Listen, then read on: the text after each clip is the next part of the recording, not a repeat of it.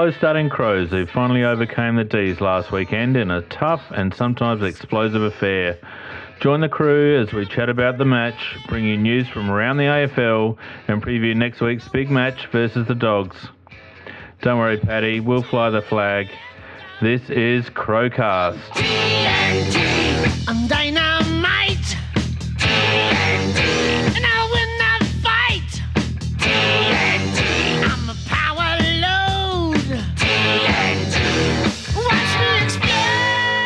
Welcome, everyone, and thanks for joining us again for another episode of Crowcast. Um, tonight we've got the usual suspects with us. We've got Danos. How you going, Danos?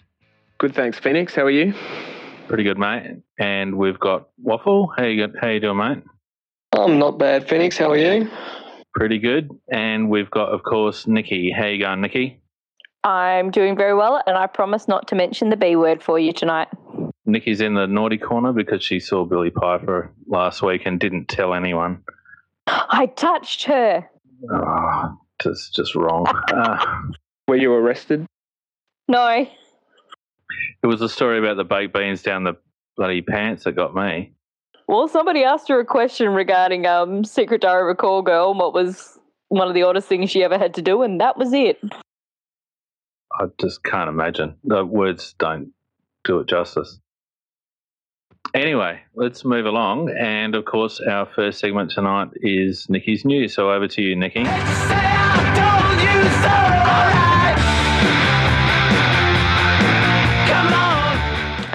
Uh, once again, we really are liking the look of the ladder, I suspect. Um, the big thing again, always the injuries.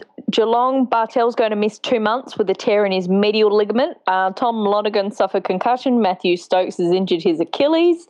Uh, updates on those are going to be provided later on the week from Geelong, um, but they're not looking good. Collingwood, Ben Reid, they anticipate he's probably actually going to miss the first half of the season with a quad injury. They're taking it basically week by week and not too sure what's exactly going on there. Um, for the Saints, Riewoldt and Montagna, because Riewoldt pulled out of the game in the warm up, who had a bit of calf tightness. They're going to test later in the week, so they may end up in New Zealand, they may not. Poor old North Melbourne. So Jack Ziebell and Daniel Wells are out, along with defender Jamie Macmillan. Uh, Jack Ziebell had spent two nights in hospital with a bruised lung, which I've never heard of that one before.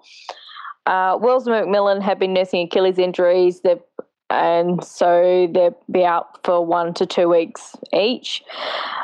And of course, a former Crow player, poor old um, Chris Knights, his hamstring has shown damage. He's going to have surgery on it and he'll be out for 10 to 12 weeks. And the big one from the mob down the road, Ollie Wines, has dislocated his wrist of all things. And so he's out for four to five. Any word on Bontempelli and a couple of the other doggies? They've got a few injuries, haven't they? Yeah, they do have a few. I think Wallace is a definite to miss. Um, Bontempelli and I'm trying to remember who the other one was. There's still tests on those, so they may come up, they may not. It's yeah, we don't know much information on their, them yet. Hopefully, Boyd, that is. Ah, yes, Matthew Boyd. There it was. Um, hopefully, uh, uh, Doggy's poster, who's going to join us later on, can possibly give us a bit more information what's going on there. Now, the AFL did manage to raise some money this um, week. They there were quite a few fines from our melee. So Rory and Tomo are out fifteen hundred dollars each. Jenkins, Walker, and Jaensch are out thousand dollars. So from Melbourne, Bernie, Dean, Kent, and Nathan Jones all got the fifteen hundred dollar fine, and Kennedy Harris got the thousand dollars. So that's a total of eleven thousand dollars, five hundred dollars um, 11 $11,500 uh, dollars raised for the AFL. Um, interesting that they didn't even bother to look at any of the other incidents that occurred during that game. The, how on earth they didn't even look at the lead one, I don't know. Uh, Chris Yarran, he has copped three weeks. Um, for the hit on Chapman it was a very nice um, left hook, but he did take three goes to get him. Uh, that, of course, got sent straight to the tribunal. And the interesting one is Andrew Moore, who was always thought to possibly be the replacement for Ollie Wines. He's out for three weeks because he pushed an umpire in the SANFL. Um, because it was intentional contact, it went direct to the tribunal. and at the moment, Port will be weighing up whether they're going to appeal the severity of that or not. And that was kind of it for the reports. Now, of course, the other things that have been happening around the AFL, the big news that came out today is uh, Gary Ablett has signed a new three year deal worth $1 million each season. Nice money if you can get it. So he'll see out the rest of his career with Gold Coast. And then a bit of the rise again on the Essendon front with the drugs. Asada has declined to appeal the AFL tribunal verdict and they've forwarded their paperwork to WADA. So WADA have a further 21 days to look over the case before they decide to either appeal to CAS or not. Asada's reasoning was that it would delay the case getting to CAS if they appealed because it theirs would just stick within the AFL tribunal. They've also asked for the full judgment to be released so that they can forward that on to WADA. They've obviously basically told, or WADA's basically told them, don't worry about it, we'll just go straight to CAS. Yeah, because I think if it goes, it, yeah, for um, Asada, it's just going to go back into the AFL tribunal, and CAS, I think, possibly are going to have a slightly different uh, definition on what's comfortable satisfaction as to what the AFL tribunal had. So that could prove a bit interesting. Now, the other kind of interesting things, we found out a little bit more information about the Hal Hunter case. There's a deadline of the 8th of May has been set for the AFL and Essendon to release information.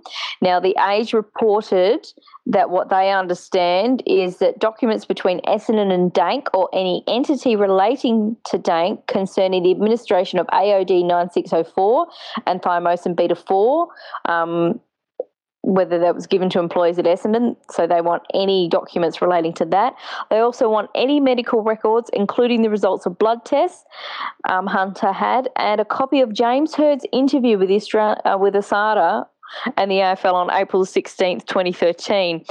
Now, Essendon have engaged a, a leading OH&S law firm, uh, apparently, so we'll find out a little bit more what's going on there. And then the other big thing that came out last Friday, where I think the AFL tried to hide it, but sorry, we're not going to ignore it. Stephen Dank was found guilty of 10 of the 30 offences he was charged with. Now, he was cleared of administration um, thymosin beta 4 to the players we're not surprised by that happening at all.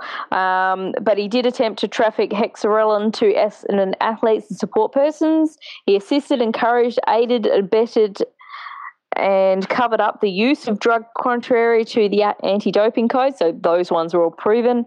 There was another charge in relation to an official at the Carlton Football Club and involving Australian baseball. Uh, he was also found guilty on two or three charges to attempt to traffic to Essendon players Humanofort and a cocktail of drugs including insulin growth factor 1, insulin growth factor 2, mechano growth factor, fibroblast growth factor, follistatin, and thymosin beta 4. So he said he's going to appeal, which means a full AFL tribunal will rehear the same case. Um, that he couldn't be bothered turning up to or even sending a lawyer to for the first time. Um, he said he thinks the charges are inconsistent with the facts, which he's never revealed. And it's how nice that he's only going to tell us the facts after he's seen the evidence. Um, the guilty finding will impact only on AFL. Um, it's not going to impact only on AFL participation, but it will um, if whatever they put in place, which is possibly going to be a life ban because of those um, charges, it basically means all Australian sport he can't be involved in. So I think that's why he's trying to protest it. And that's kind of the major news I think that came out of the week. Not touching cereal ever, ever again. What was that about cereal? All those bloody things that in those drugs. My goodness, it sounds like a cereal packet gone wrong. Very true. I mean, how many growth factors were in there? That was that's what kind of blew me away. And insulin ones. I mean, I'm sorry, how many diabetics are there at Essendon? Not very many, obviously. It's all about the recovery. I just love the fact that Dank didn't bother to turn up, didn't employ a, a lawyer at all. But he goes, "Oh, they got everything wrong." Yeah, I can't afford a lawyer because I'm screwed literally. My wife's going to leave me with the kids now. Uh, he's just yeah, shonky. He deserves everything that comes to him. Well, that's it. I'm quite pleased.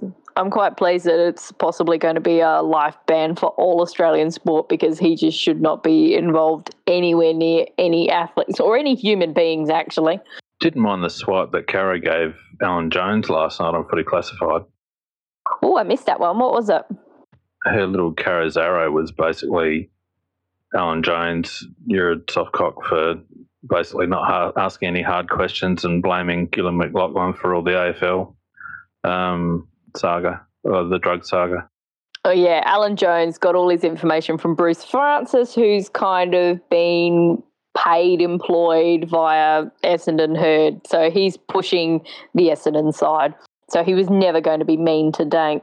Oh, just before we move on, um, Pods looks like being six weeks now with a with a fracture. Yeah, the um the swelling went down and they did some more tests again and I I'd heard that they suspected there might have been a fracture in there. Um, and yeah, it was confirmed that there's a small one. So he's out for a while. And Harry Dear is now an indefinite. Um, he's going to have a full shoulder reconstruction. So yeah, that's a Line through the name. yeah, so I think we I did a um, there was a count. So we have 13 players on our list who are now unavailable through injury. It's incredible that we can still fill our just about our best 22. Fingers crossed that it remains that way. Thirteen. I didn't think it was that many. Yeah, I'd have to have a look in, but I think I think that's um, what was up. I was actually at the Crows coaching clinic um, tonight, and uh, nice to see Riley Knights and Rory Atkins both walking around, no moon boot, and seem to be moving okay. That's good news. But the kids, the kids were all told they were they weren't allowed to tackle any of the players. Bigger bigger, bigger, bigger,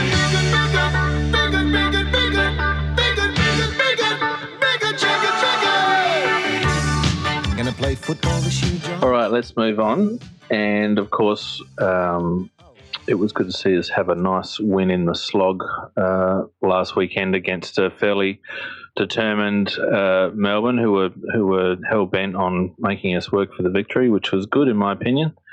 Um, so, what do we all think about the game, guys? Um, a good win under the circumstances. It was very wet.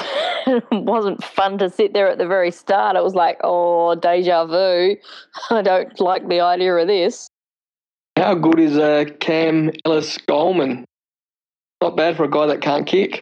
Oh, the way he actually settled that that goal he kicked in the pocket, he settled and he just slowed down that little bit, straightened up to kick it. It was it was just such a nice kick to see.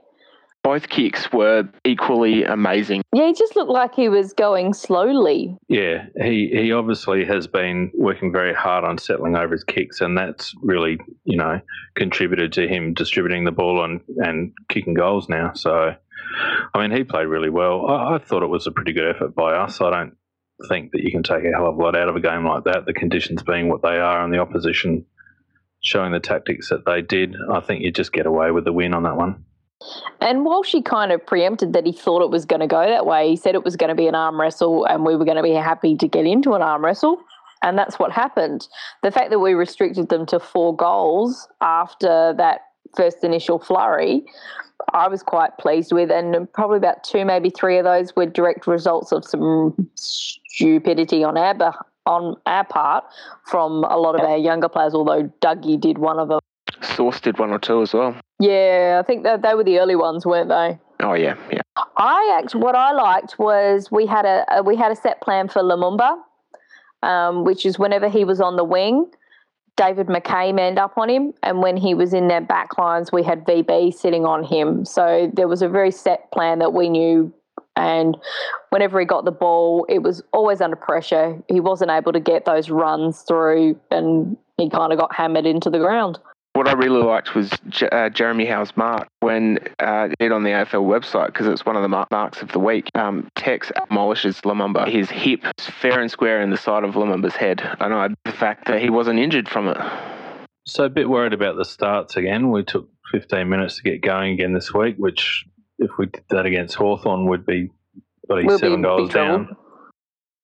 I did get to wave at Lynchy as he came back to be the loose man in defence. So I thought, oh, hello, Lynch, there you are. Um, that we, I think after about the third goal, he just all of a sudden appeared in our back lines going, oh, look at that. We've got a plan B. We've got a loose man in defence. Yeah. Did he wave back? No, unfortunately. I think he was too busy watching the ball coming towards him.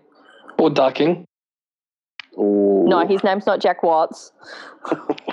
Yeah, I I don't know what this um, slow start thing's all about, but we're going to have to fix it because um, it just seemed like they should have come out breathing fire against Melbourne, considering what happened last year, um, and they just didn't seem to have their heads in it. Hang on, we've only had one slow start. The last, the two games before that, we were well and truly in front. Oh, you're right. Quarter time. Yeah, you're right. Yeah, and the, the the Collingwood one was it was back and forth and it was fast, high pressure game. Um, it took ages before we got a score, but we came out to play at the start of that one. Yeah, maybe it's. Did we have any of the practice games that were like that? I can't remember. I actually can't Um, remember either. Yeah, I can't remember. I think it might have been the Port one a little bit, but not too much. I don't remember there being a time where we were so far behind that I felt uncomfortable about the game. So it's possible that we had like a one or two goal, or we gave up a one or two goal ga- uh, lead. Yeah, I, I quite like the fact that there's momentum. The shift happened, and we got it back, and then we just controlled it for the rest of the game, pretty much. Yeah, once we took control against Melbourne, we didn't really lose it. It was just an intensity shift. Yeah, Hogan has Hogan has some um, issues with his ball drops, but we were quite happy that he kept having those issues. That's an outtake. Yes, it is.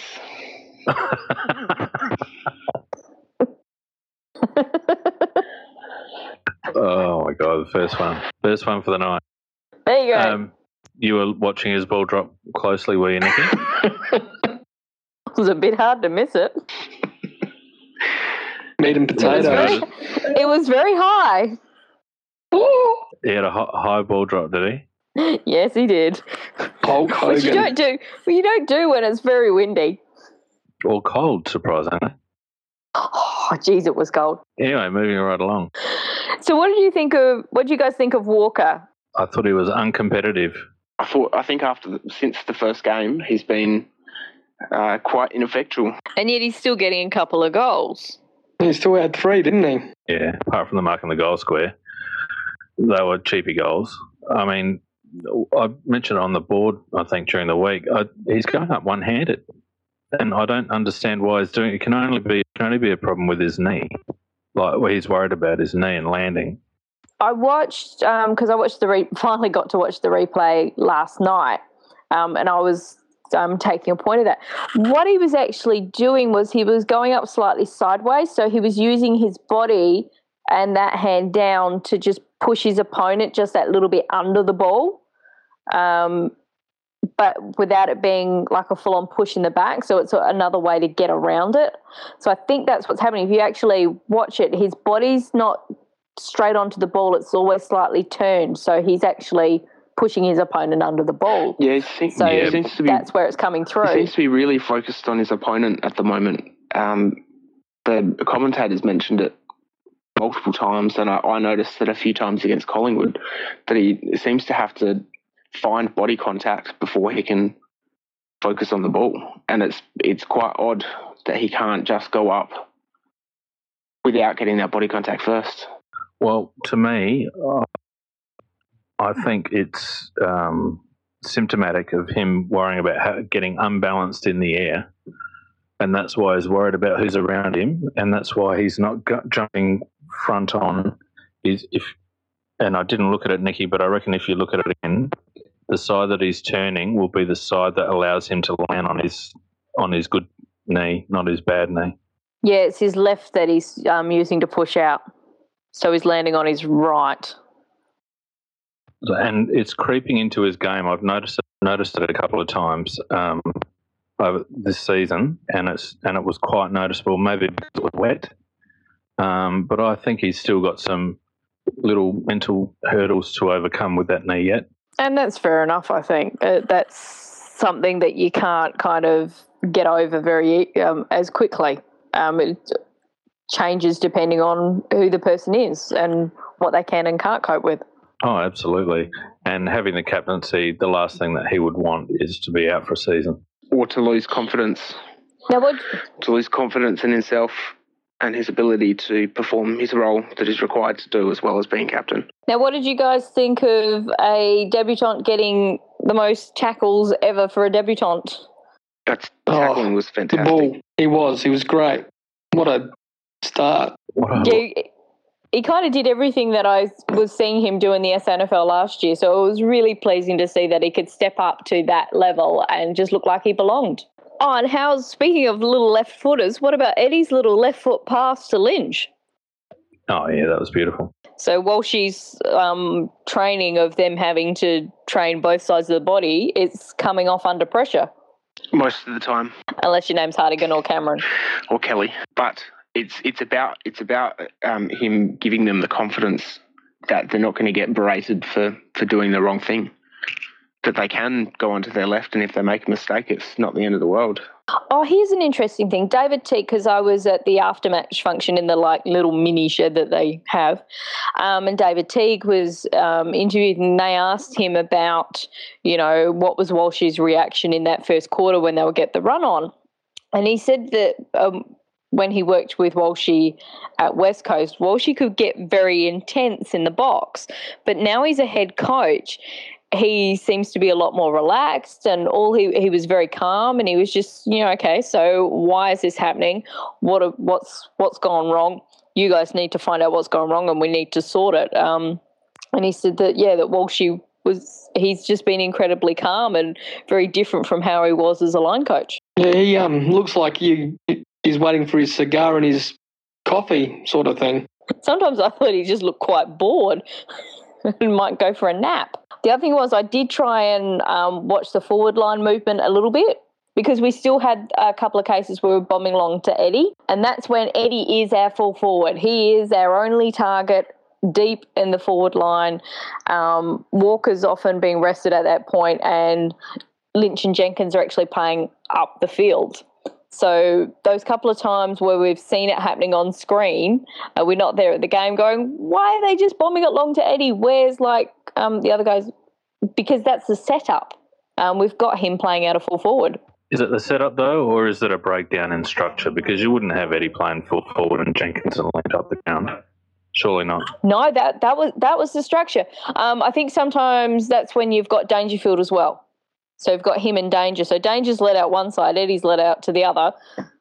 They're kicking to But they're Eddie to to at least try and bring the ball down, but the other guys aren't coming through they're to get still the putting it on his head. They're not putting it out in front of him to lead onto. He leads to the side an awful lot and not actually at the ball carrier. So I wonder whether that's playing a part into it a little bit. There's no way that he should ever be a marking target.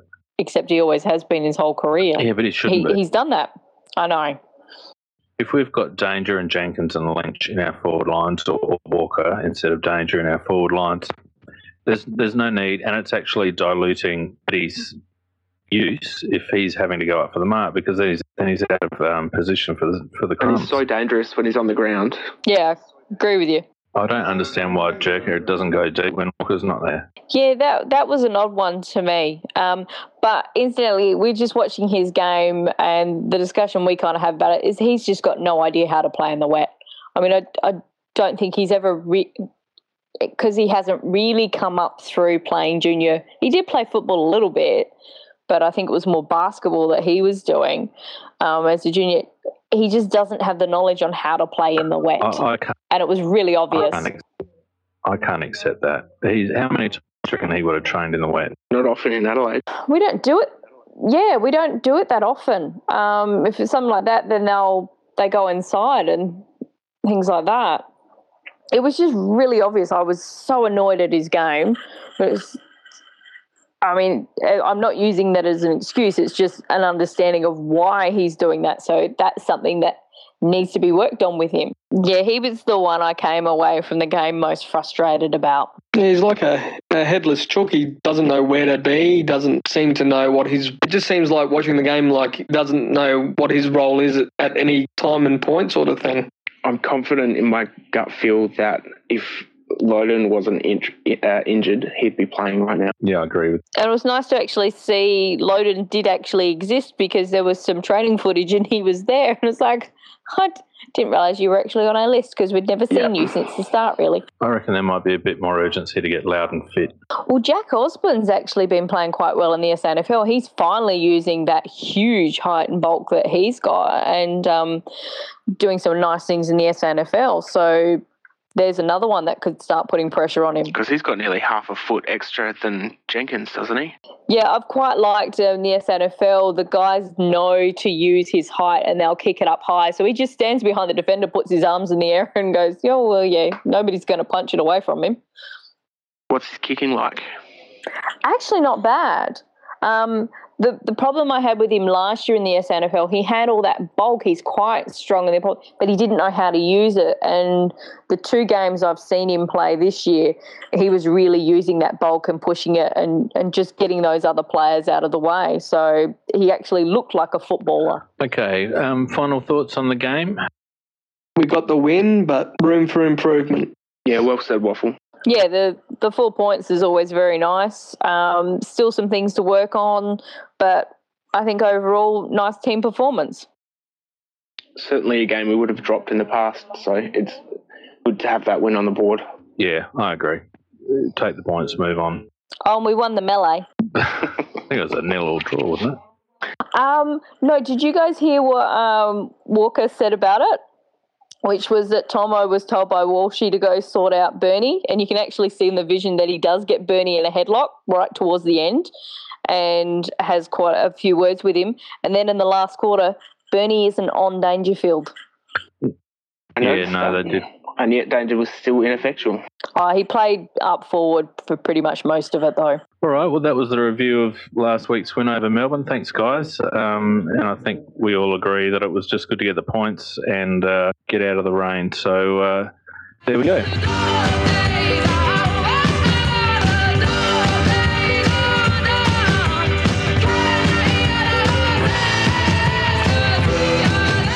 So moving on now, we've got uh, obviously a pretty tight-looking game coming up this weekend against the Western Bulldogs. Um, despite the fact that the Bullies are might be a couple down due to fairly nasty injuries, um, there I still expect on a fast track it'll be um, it'll be a close game. So joining us from the Western Bulldogs board is the Honey Badger. How you doing, mate? I'm going well. Thanks for having me. Yeah, no worries at all. Um, probably the thing we're most interested in at the moment, mate. Any word, any word you can give us on uh, injuries down there at the moment? Yeah, look, we weren't going so well before the game on the weekend with Tommy Liberatore going down with a knee during the pre-season, but we've lost the guy who replaced him in the guts in Mitch Wallace with a back spasm. And we had Marcus Bontempelli and Matthew Boyd out on the weekend, and we've also lost, who, who was it? We've lost someone else too. Dale Morris. So Al Morris with the shoulder injury, so he looks to be gone for between six and as many as twelve, with because he's been in for surgery. So it's looking pretty ordinary in all areas of the ground. And how are Bontempelli and Boyd looking at the moment? Do you know anything that you can tell Well, us? Yeah, well, Bontempelli is apparently set to play this week. I think they said he was about eighty-five percent good to go against the Hawks, but they weren't going to risk him on a wet ground down there. And Boydie's got a history of calf injuries, so it might be a little while before he comes back. I think he, he might be training okay, but he's had that history and he's 32 now, so they're pesky once they get to that age, the calf injuries. Do you think there's any any possibility that um, your boys felt that uh, you might be a better chance this week against the Crows rather than against the Hawks, and so you you might have held Bontempelli back where if you were playing someone you might have had a better chance of beating, he might have played last week. Yeah, look, I think that's a possibility, particularly because he was so close to playing. We might have thought it's better to go balls out for the win against the Crows rather than taking him down to Tassie and perhaps aggravating something.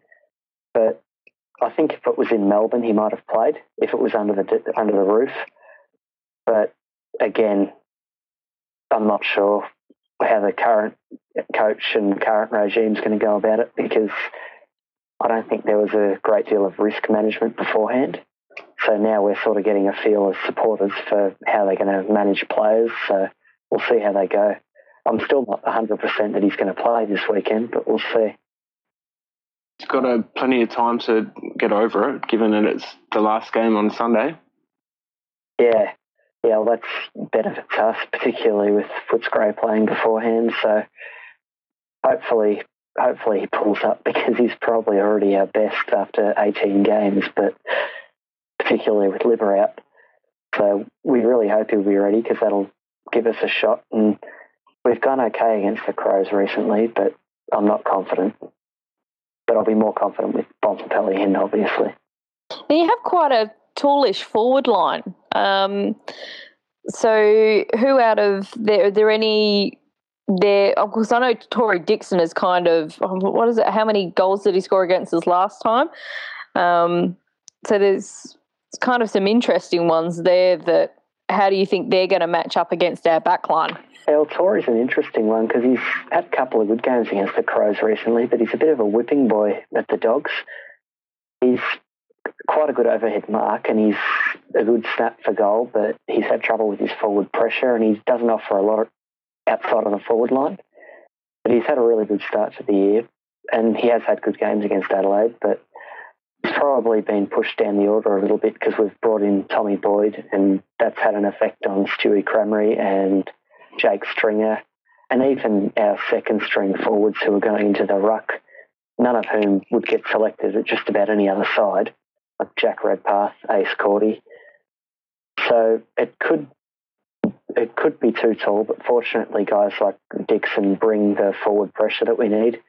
So it could be a real benefit to have him him having played so many good games against Adelaide, lining up as the fifth or sixth marking target. Honeychurch has um, come a um, long way this year already. I, I like he's standing out in the games I've watched. Sorry, I Who didn't was that? quite get that. Uh, Honeychurch. Yeah, well, he only come come a fair way. Yeah, well, he last year he played more up forward than in the middle, and had a reasonable impact in one game as the sub, and in two games he played the length of it. But this year, with Libba going down, he's moved up into the middle, and he's really excelled. He's hit the scoreboard. He's tackled well, and look, I'm his biggest fan, but I think it's a real boon for us that we've had a guy who's played just three games beforehand coming up and having such an impact. He's only a little guy. He's a tick under six foot, and he he'd blow away in a strong breeze. But he's really making the tackles stick, and it's it's been a huge benefit for us with so many inside mids going down. It's it's kind of interesting that the two teams this season who are the best tacklers are us and you guys. So it could be the battle of the tacklers on the weekend. Yeah, well, that's really interested me. I mean, with Walsh saying that he wanted to bring those sort of standards to the Crows from Port Adelaide, he wanted to bring the pressure and that real ball winning ability that the guy haven't paid close attention to the Crows, but it seemed as though he thought that was lacking a little bit. But it's probably been the strongest aspect of the Bulldogs game without that class on the outside. So I think it's probably not going to suit us on the weekend with Wallace, Liberatore, possibly Bontempelli not playing. But it'll be interesting if some of these players do pull up to see how the two midfields match up. They both seem really strong in that regard. Do you think you've got the depth in the midfield go with all game? No, no. I think the start of the season it wasn't as bad as was being made out. Cooney wasn't as big a loss as many thought because, to put it bluntly, it was a downhill skier. But Griffen was huge. Griffen's a Rolls Royce and he's as hard as they come on the inside. We had Wallace, Liberatore, we had Honeychurch ready to go through there, Bontempelli. And with so many of these guys plagued with injuries, it's not looking good for us. We've got the biggest strength of our game has had the rug pulled out from under it, and that's why I think we're going to struggle for the time being until we can get Wallace back. I don't think the depth is there. Yeah, it seemed to me that was always going to be from um, this year. Uh, was if you copped a couple of injuries, then seems to have been the case, unfortunately. Yeah, that's exactly right. I mean, you get a bottom side, and I think we saw it last year with St Kilda. They looked really promising in the first five rounds. They were three and two, and players, younger players like Billings, were performing well. Then the injury started to take a toll on them, and they fell off, and they eventually finished on the bottom. I don't think it's going to be that bad for us. I think the depth is going to be there eventually with Wallace coming back, Boyd coming back, Morris coming back. But there's going to be a drop off in the next couple of weeks, and I think with the young players are going to have to step up if we're going to maintain the status quo, let alone get ahead. Yeah, well, it's good that you're playing a foot footy, and I mean it's only a couple of drafts, and hopefully you guys can do well through the next draft and get you know get some get some depth on your list. And even Yeah. against the, the Hawks, there was still, when you were playing that attacking football and were able to get runs on, it was really entertaining to watch. It was just unfortunate that um, Hawthorn were able to do it twice as much on the way back. Yeah, I mean, with guys going down in the first quarter, and obviously Hawthorn are a hardened side and dispose of it very well and play that really skilled style, I suppose you could say. It was always going to be dangerous for us as soon as we turned it over. But I think 70 points is the final margin, but it's not as bad as it looked with guys having gone down. I mean, we brought, we've brought guys in who have really stood up. I mean, Honeychurch nearly had his shoulder put out by Luke Hodge in a late bump, and Lucas Webb came in for his first game and stood up. So I think it's promising. It's promising that we could play to that level even after guys had gone down, but the margin didn't flatter us. And what about the Crows, guys? How do we um, how do we start shaping up this week? Any changes? I wonder if um, this could be a chance for Lever to actually come in at all because of his height, uh, because that that Bulldogs forward line is quite tall, and I was just kind of looking at that and our back line, and it's like mm, I don't quite know whether. I, I think there's a chance there that there could be some changes made. We'll, we'll be stretched if we don't pull a few taller defenders in. And the Bullies, I, I never underestimate them. Like they seem to play Etihad really well, so we'll have to stop them from the cent- uh, from the middle. But never under their height in the forward line is a concern. They, they always play well against us as well. Yes, I think I think they're holding a grudge from '97 and Damn straight. '98 still. No, I, I think Lever could be a really good option in that regard because he's tall and he, you would describe him as a key defender, but he's quite versatile at his height. He's not quite the big hulking key defender, but he's a really smart um, guy who can hurt you on the rebound too. So he could be an option for so many players that we've got. He could be there for Stringer or even Dickson. So I'd be really pleased to see him get a game. Is he fit for that though? Oh, he's skinny as, but um, I think uh, Tomo um, um, Scott Thompson was asked after a game, after his first game, how he went because Scott Thompson played in the SANFL, and he and he said, "Yeah, he's skinny as, but he's a competitive bugger." Yeah, I think that just sums him up pretty well. I actually wanted us to draft Jake with the pick we traded away to get Tom Boyd, six. I was a big fan. I wanted, thought he'd slot in nicely to our back line, but unfortunately, I know the Crows were on him for a long time, so you've got a really good one there. Yeah, the the little um, what I've seen in the SANFL of him so far has kind of gone. Yeah, there, there's something kind of special about this kid. If and yeah, I'm I'm quite looking forward to seeing how he develops. Yeah, it's got an old head on young shoulders, I think, and there's so many aspects to his game that could see him excel at AFL level. So I'm really excited to see him play his first game and see how he goes. See, because Kelly's tall. Kelly's 189, I think. Yeah, he's taller than Genie. He is, but Lever's 194 or 195. It's the kind of game that um, I've got a feeling that uh, Walsh would have had Podsiadly in mind for, um, considering he can swing forward or back or um, even play a bit through the middle if he needs to. Uh, so it's interesting that, that Lever was brought up in the conversation because um, he's just about the only tall defender we've got left at the moment who's not playing. So it's, it is a, an, an interesting thought as to whether he might get a game.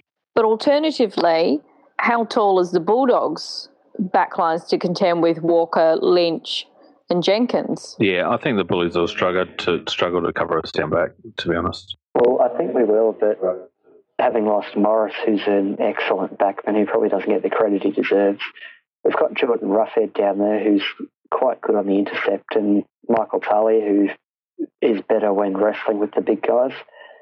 But you might find Joel Hamling comes into play his first game after three years on the rookie list at Geelong to cover that Morris role. So it's quite an experience. There's there wouldn't be a hundred games between them, and they'll probably struggle to contend with Walker and Jenkins, both of whom are excellent.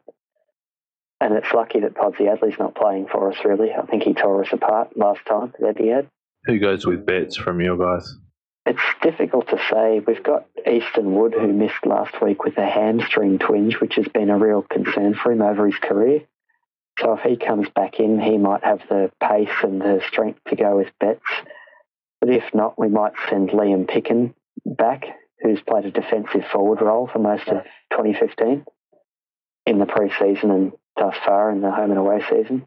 Would you not expect him to go to a Sloan or a Dangerfield? It's not likely. I think we've done away with tagging midfielders of late. We've, Yeah. Like I think we saw on the weekend, Luke Hodge had 44 touches and he sat most of the last quarter out. So uh, Picken, who's been our tagger for so long, has been groomed in that forward role, but I think necessity might force him back. So no, it's, it's probably not likely he goes to the middle unless they decide to put him in there because Mitch Wallace has missed out, who's played a bit of a defensive role recently. So does it essentially come down to really Jacobs versus Minson? Could, but again, I, I really doubt our clearance winning ability. Look, Will's competed really well, well in the ruck so far this year, but around the ground, he's been less than useless. He's get over. He's he doesn't provide the running that other ruckmen do, and again, the guys that he's tapping it down to are going to be inexperienced, uh, Jong, Bontempelli, and so forth, with Wallace and Libber out. So I don't think Will's going to have a big impact on the game. I think Jacobs Jacobs is probably going to dominate him regardless, but whether or not his taps are to effect, he's probably going to have more of an influence than Will.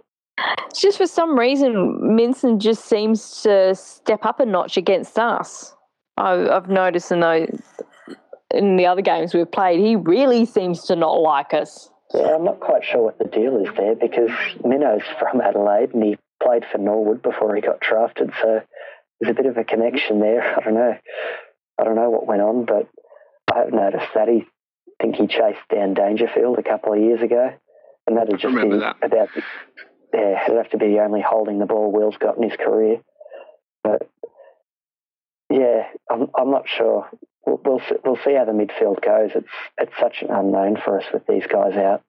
So do you think um, Beveridge is going to try and lock us down, or are you are you just going to play that fast, free flowing game that you've been trying to um, get the team up and going with from the start of the season, which I've enjoyed watching when it's been coming off. Yeah, look, on the evidence of what we've seen with Beveridge, he wants us to play that open style of football, and he's hasn't been shy to make adjustments. Like we were cut open against West Coast when we turned it over, but you found against Richmond that he pushed them out wide, and they scored quite inaccurately as a result. So he's quite a reactive coach, and I think that's good for us with such a young squad. So I don't think he'll try to lock Adelaide down. So we'll see a few guys have really good games. We might see key forwards kick a bag or Sloan or Dangerfield might rack up quite a bit of ball, particularly after Danger got a bath from Bernie Vince last week. But I, I think it should be exciting in that regard because we're not going to drag you down to our level, so to speak. It's going to be a real contest of skill and pace and smarts.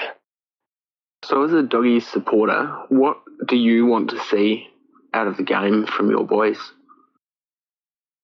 look, at the end of the day, we're going to be walking off the ground with a young squad who are, they're probably going to lose. I just want to see endeavour. I want to see guys like Rovat and Honeychurch and Bontempelli tackling to the level that they have, even if it's not easy for them out there. Not that it has been at any stage so far, but it's going to be harder because guys are out. So I, I really just want to see the endeavour. And to it, from another perspective, I, I want to see them presenting because that's been so absent in 2012, 2013, 2014 under McCartney. There was no effort to present. There was no pushing up the ground, making the ball come to you. It was just stagnant. So just effort and bringing, giving your teammates options. That's what I want to see. It's funny, we could probably So basically, building for the future. Yeah, well, it's unfortunate how many times I've repeated that over the past couple of years, but that's that's all we expect of the young guys. It's such a young list when you look at Morris, who's out for weeks, and take Murphy out as well as an outlier, and you can't ask much more of these guys, and they've excelled so far. I mean, Bontempelli's ridiculous. He's he is ridiculously good, and Honeychurch has played above the level we expected. Michael Talia, who I I think the Crows have been into recently. He's gone to another level. So they've stepped up, but it's a matter of how long they can sustain it, and I'm not sure about that. Yeah, we're quite pleased with the Talia we've got, but you know his brother could be handy as well. Yeah, I'd trade for your Talia in an instant, but Michael's doing well. Not allowed him. Yeah, I, I figured that after you've lost Bach and all that. I think we can leave you alone for a little while. Okay, quick uh, whip around tips and margins and all that. Final thoughts. I'm going to say us by. Ooh, I might go six goals. Waffle, how about you, mate? Us by 28. Yeah, I was going to say us by five goals. I reckon it might be a good old fashioned shellacking, unfortunately. I think the bullies are going to really try hard in the first half. But like I said earlier, I think their depth and injuries is going to really see them struggle to run out the game. And I, I think we're going to run over the top of them probably by 8 to 10. Sorry, sorry, Badger. No, no, I'll cop it. Look, I think it's a it's a fair assessment. Look how ball winning ability is going to be really tested in the in the middle, particularly, and it's it'll come down to the strength of the back line, which has gelled pretty well, and the forward line to present that pressure. So, I, I don't think we'll get flogged, but I think the Crows will probably run out uh, four to five goal winners, and it'll never be a contest. It'll the lead will be established early, and they'll hold it during the throughout the game. Alrighty, well, that was our preview of the round four match against Western Bulldogs at Etihad. It's the Sunday afternoon horror slot, which I can't stand. Um, thanks very much for joining us, uh, Honey Badger from the Western Bulldogs board, and good luck for the weekend, mate. No worries. Thanks for having me. Good on you. Thanks, mate. Thanks, Badger. Thank you. Well, that brings an end to our podcast for this week. Um, thanks, guys, for joining us. Uh, Waffle, thanks very much, mate. Thanks again, Phoenix. It's been great. Thanks, Danos. Short and sharp this week. Looking forward to the game. And Nikki, uh, thanks. Fucking Skype. Thanks for um, leaving the Billie Piper references to a minimum. and the outtakes. Just Been I'm my gonna have to pleasure. buy another hard drive, I think. Oh well. All right, not uh, a take it easy, guys, and uh, uh, yeah, we'll uh, see you next week. See ya. See ya, Phoenix. See ya. You know you make me feel so right every day and night. 'Cause the only time I feel You've been listening to Crowcast, brought to you by Casmar Event Technologies for all your live audio and studio recording needs. See you at the footy.